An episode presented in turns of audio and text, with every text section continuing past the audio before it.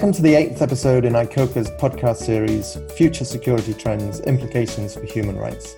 I'm Chris Galvin, and I'll be in conversation today with Jonathan Drimmer, a partner at Paul Hastings Law Firm in Washington, D.C., and strategic advisor with the Voluntary Principles on Security and Human Rights, to discuss the future of compliance, why clients count.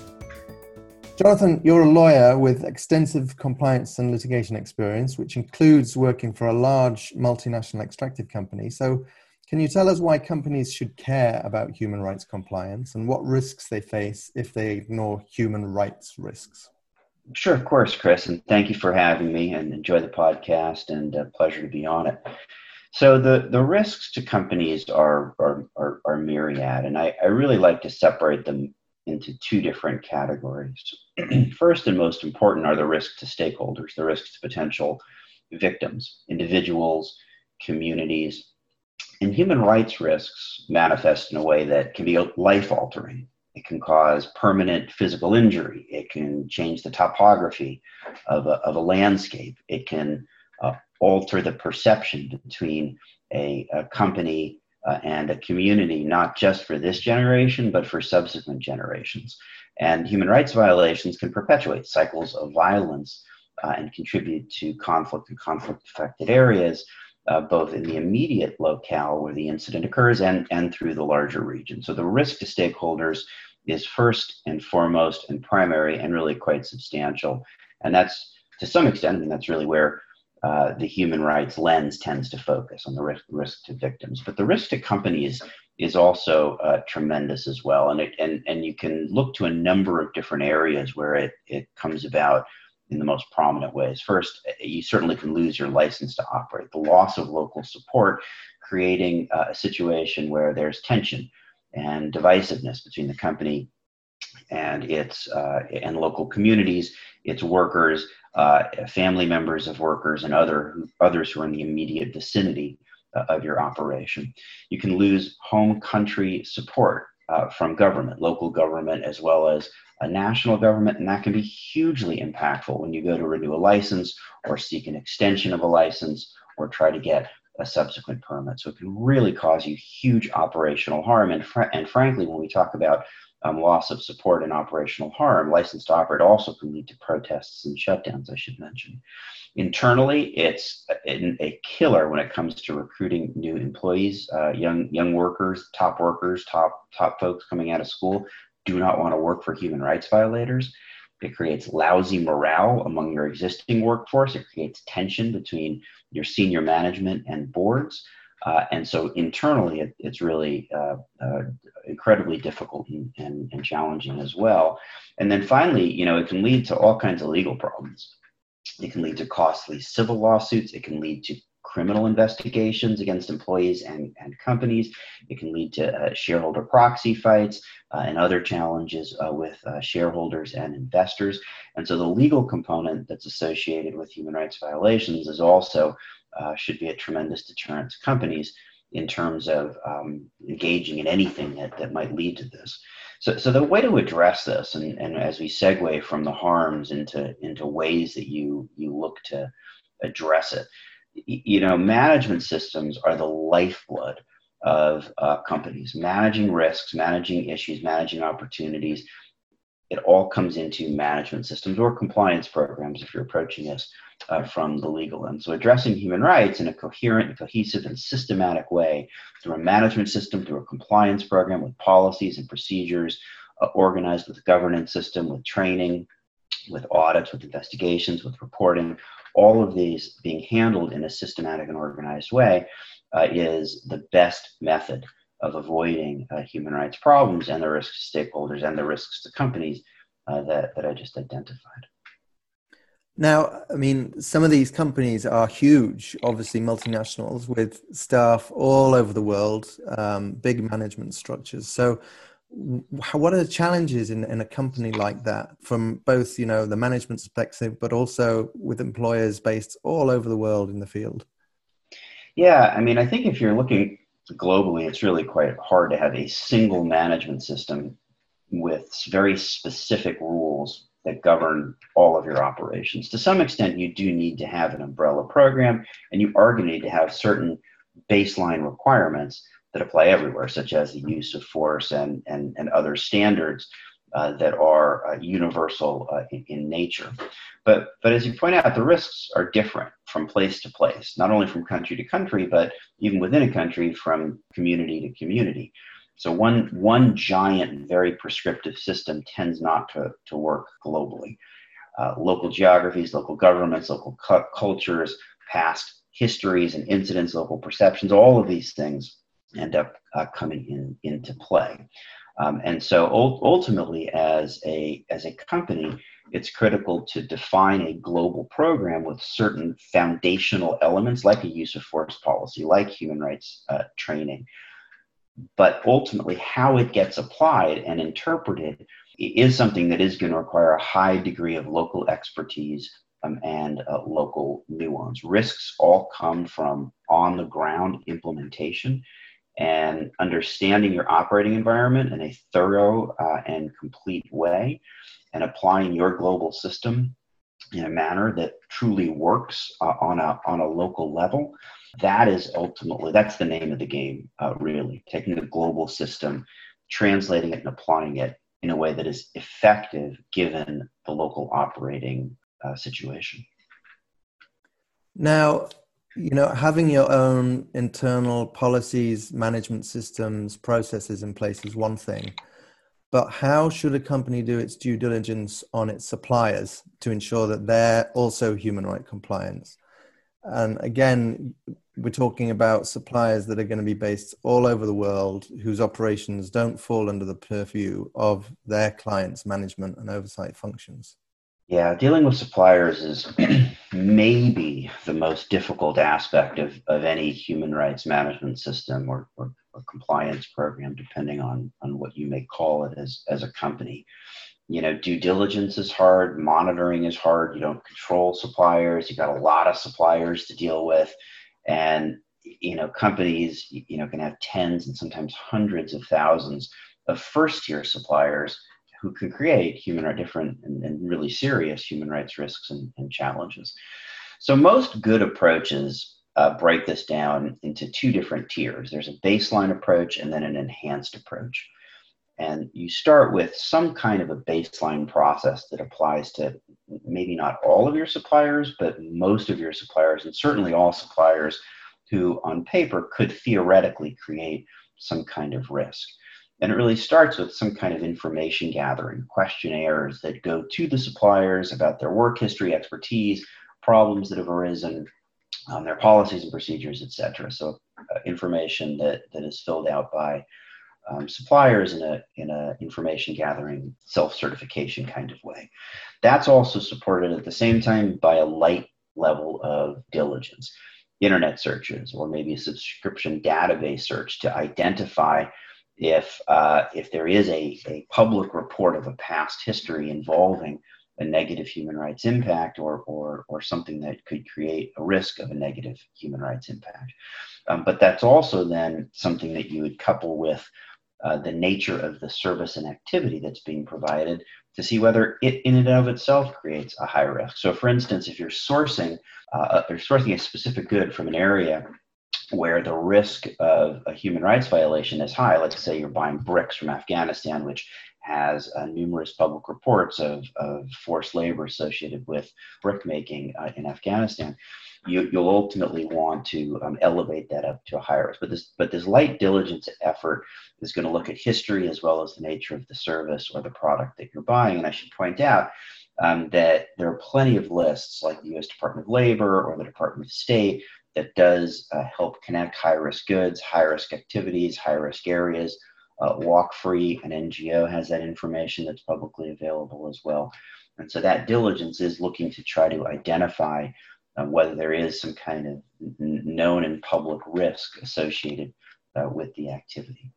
Uh, when that activity concludes, assuming there isn't a higher risk that's identified, light controls are, are typically put into place, contract terms to respect human rights, some kind of oversight and monitoring, but it, it is much lighter than in, in the second category, which involves uh, enhanced risks. And those can come from either the very nature of the service that's being provided, or if the light due diligence, the baseline diligence, ultimately identifies uh, increased risks. And these in- involve risks of, of negative uh, human rights impacts in the second category that would warrant enhanced diligence. And, and that involves a more in depth approach. So you might have interviews of your supplier, you might order uh, a, a screening report where you're getting a, a due diligence provider to ultimately give you information potential public risks associated with the supplier. You might check references, you might do a litigation check, you might do a criminal record check, you might ask the supplier uh, more about their policies and procedures as well as how they're implemented. I mean, at the end of that process, if you decide that the risk is isn't too high to proceed, you're going to put into place um, elevated or enhanced controls so that could ensure uh, training. You might you might not only insist on training, but also look at the nature of the training to make sure you're comfortable with the substance of what's being provided. The closer oversight, closer monitoring. You might ask for certificates of compliance. You might conduct assessments or inspections, or ask someone else to to do it. But but it's hard. You know, managing suppliers on a global basis is really hard. And whether you're dealing with baseline diligence or enhanced diligence, it, it requires a lot of time, attention uh, and, and operational devotion. Uh, and when you have a lot of suppliers around the world, you know, you just multiply, apply that exponentially. Now, I, I want to focus on one particular service, which is private security. And you know, I'd really like to to kind of ask why is security so central to this, especially when we're talking about human rights risks. Yeah, and I appreciate you raising it, and I and I do think it's central, and it's central both operationally in terms of protecting uh, people and property and assets and local communities, but, but also in terms of the human rights side. But to, to stick with the first piece of it, you know, the role of security is, is really fundamental. Um, employees want to be protected and feel protected. Management wants their property, their assets, ultimately uh, to be protected from theft, from vandalism, from riots, from destruction. And local communities, they want to feel safe as well. Physical safety is one of the, you know, fundamental things that we all can expect as a human right. And, and so the, the role of security is just fundamental and pivotal um, for all of the relevant stakeholders and, and their own safety, well-being, and, and, and that of their, of their property. But the risks that are associated with uh, with security are, are are really quite substantial, and and it's more substantial in some places than others, and in some sectors uh, than others. But when you have uh, individuals who are uh, looking to protect assets, protect individuals from physical harm, often armed with um, hard munitions or even uh, non-lethals, um, you know, confrontation is part of part of what happens in, in, in the provision of this of this uh, critical function. And so the risk of human rights violations is really quite high. And we can separate out private security from public security. And a lot of uh, human rights issues are typically associated with, with public security, which, which we can certainly talk about. But on the private side, which is often meant to supplement what uh, public security uh, can provide, you, you also have risks as well. And then those risks may depend again on the nature of whether the private security is armed and, and those and the geography and, and the inherent risks uh, that that ultimately exist. Um, but I, I do think we are going to see private security increasing. I think we are going to be digging out from the pandemic for many years, and public security is going to continue to be uh, strained. And so, the role of private security in helping um, ensure this fundamental right that, that we all can expect life, liberty, and the protection of our property you know, is going to fall increasingly on private security, and and again with it, you know, varying levels of, of human rights risk. So I think it's really important. It's incredibly important in any human rights program to have a serious process along the lines that I was talking about diligence controls to help identify, prevent, and mitigate those risks. And that's really what um, I know ICOCA is, is deeply focused on, but it's also what companies ought to be focused on themselves. And given you know that the, risk is really quite substantial with this sector, are there any particular initiatives? You've mentioned ICOCA being one. I know you're an advisor to the Voluntary Principles Initiative. If you could tell us a little bit about how that works and how it's fared in this regard, uh, that would be great. And also, you know, is there opportunity here for for these initiatives that really operate in parallel to to perhaps work more closely together? Yeah, we've been talking for years about VPs and ICOCA uh, working more closely together, and and and I think they have been working more closely together and undertaking really good joint initiatives around things like gender-based violence and, and other critical areas that you know exist in the in the, security space. Um, but yeah, let's talk about the voluntary principles in security and human rights for a minute. I mean, it really is it is the leading security and human rights initiative, and the world the the principles themselves have been in existence, you know, for more than two decades. They are embedded not only throughout the extractive sector, which is how they were originally created, but by uh, companies in, in, in a multiplicity of sectors and increasingly are incorporated uh, into um, so other soft law standards that, that may have a sector uh, specific focus. So when, when you think about security and human rights and structures that exist to help uh, mitigate relevant risks, uh, the VPs is the thing that ultimately comes to mind. Uh, there are three parts to the voluntary principles. It's separated into three areas. There's risk assessments, there's public security, uh, there's private security. Uh, risk assessments, which is kind of akin to what we talk about in terms of due diligence under the UN guiding principles on uh, business and human rights, uh, has six different areas that you focus on, and it's everything from um, history of violence to weapons transfers to, to other areas public and private security have have a large overlap, but they they do focus on vetting. They focus on uh, contract terms. They do focus on weapons transfers. They focus on investigations and issues uh, when they arise. So they're they're fairly thorough and fairly detailed. But part of their genius is they leave a lot of room for individual practice within within those uh, fairly specific areas.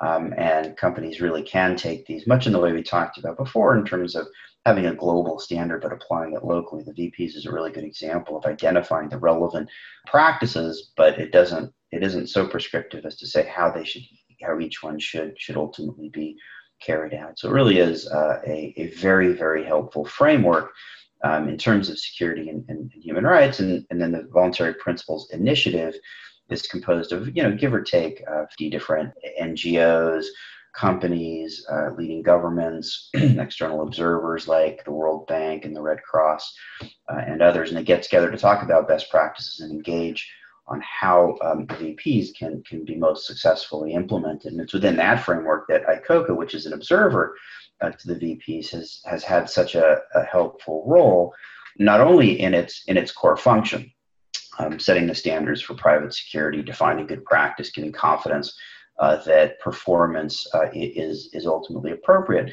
But in working with the VPs and VPs members to try to identify more in-depth practices on specific areas like vulnerable populations where where problems really come up. So I, I do think um, the relationship with ICOCA and, and, the VPs is is growing and getting better. I think there's a lot of mutual respect that goes back and forth. Both serve incredibly important roles uh, in, in, in, this, in this area of, of human rights and, and security. And, and I do think that is going to continue and increase for, for some time. Now, this series is titled Future Security Trends. And so I want to end uh, with just a small question. Uh, and that's really looking at trends in human rights litigation. If, if you could just summarize quickly what you think the trends have been over the last decade and where you see the trends going in the coming decade?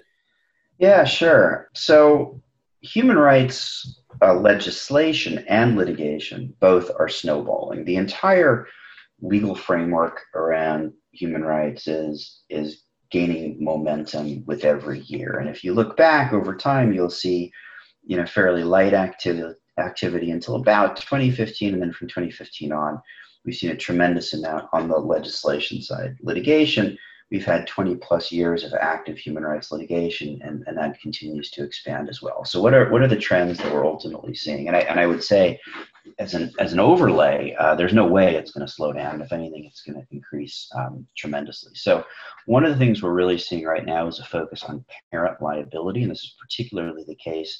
Uh, throughout the EU, but also in Canada as well. I would say the US, but I think those the cases have have have really established uh, the rules around uh, parent liability in the U.S. under the Alien Tort Statute. Um, what what could you just just explain yeah. parent liability? For, yeah, of course. Yeah, sure. Sorry.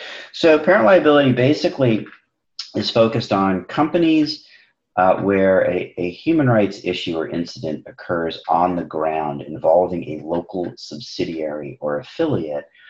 Um, the parent itself is uh, looked at as being responsible. And so, for instance, there's a major case going on right now uh, in, uh, in, in the UK. It involves acts on the ground uh, in Zambia by the affiliate of a, of a major global mining company. The lawsuit is being brought against the parent company uh, in, in London. And so there's a real focus on making parent companies, the head office, liable for the activities of its subsidiary, their subsidiaries and their affiliates all around the world. So that's a major focus right now. It's been a focus in um, in in Canada. It's been a focus in the UK. It's a big focus in Europe right now. We're seeing a big focus right now on, in particular in the US, on potential liability for directors of companies, boards of directors for failing to adequately oversee material compliance related risks of their enterprises. Um, this is something that's been ticking up fairly slowly, but if you couple that with some of the requirements in modern slavery act, which we see in the UK and Australia and proposed elsewhere, um, they are requiring directors ultimately to approve or, or sign those modern slavery act statements. So we're seeing this increasing responsibility and potential liability of directors that go around uh, the world in, in different jurisdictions. We're seeing a lot of legislation that is contemplating specific kinds of civil cases uh, for human rights issues. Uh, for instance, in the United States, there's the Trafficking Victim Protection Reauthorization Act, TVPRA, that focuses on issues related to trafficking and forced labor and allows for civil litigation as well as criminal litigation uh, in cases where companies are knowingly benefiting from, from a venture that involves uh, forced labor. We've seen in the last few years more cases being brought not only in home jurisdictions involving parent liability, but also in host jurisdictions where the incident uh, actually occurs, including with some very big judgments. Right now, the two biggest ticket items that are being kicked around are a draft UN Business and Human Rights Treaty that has a lot of liability and a lot of potential civil exposure that's associated with it. We're probably several years from that being ratified. More immediately, uh, in the EU, there's a human rights due diligence initiative that, that, that is being debated and is going to be introduced at some point next year. That also contemplates uh, potential exposure associated with human rights uh, diligence and failing to adequately um, undertake steps in, in connection with the diligence. So it would cover both negative impacts as well as um, a procedural component. So we're seeing a lot from a lot of different angles uh, in, in the human rights legal legislation and litigation space. Um, it's an area that each year, you know, it's just doubling, tripling in terms of the amount that we're seeing. And I think we can predict that in the next five, ten years, it's it's just going to be, you know, far more expansive even than it is now, which is far more expansive than it was five years ago. Well, Jonathan, it sounds like companies should be uh, taking their due diligence and compliance uh, all the more seriously as the years go on. No question. Thank you so much for your time today and uh, keep up the good work. No, thanks, Chris. And uh, thanks to everybody at, at, at ICOCA for having me and uh, stay safe. Thank you.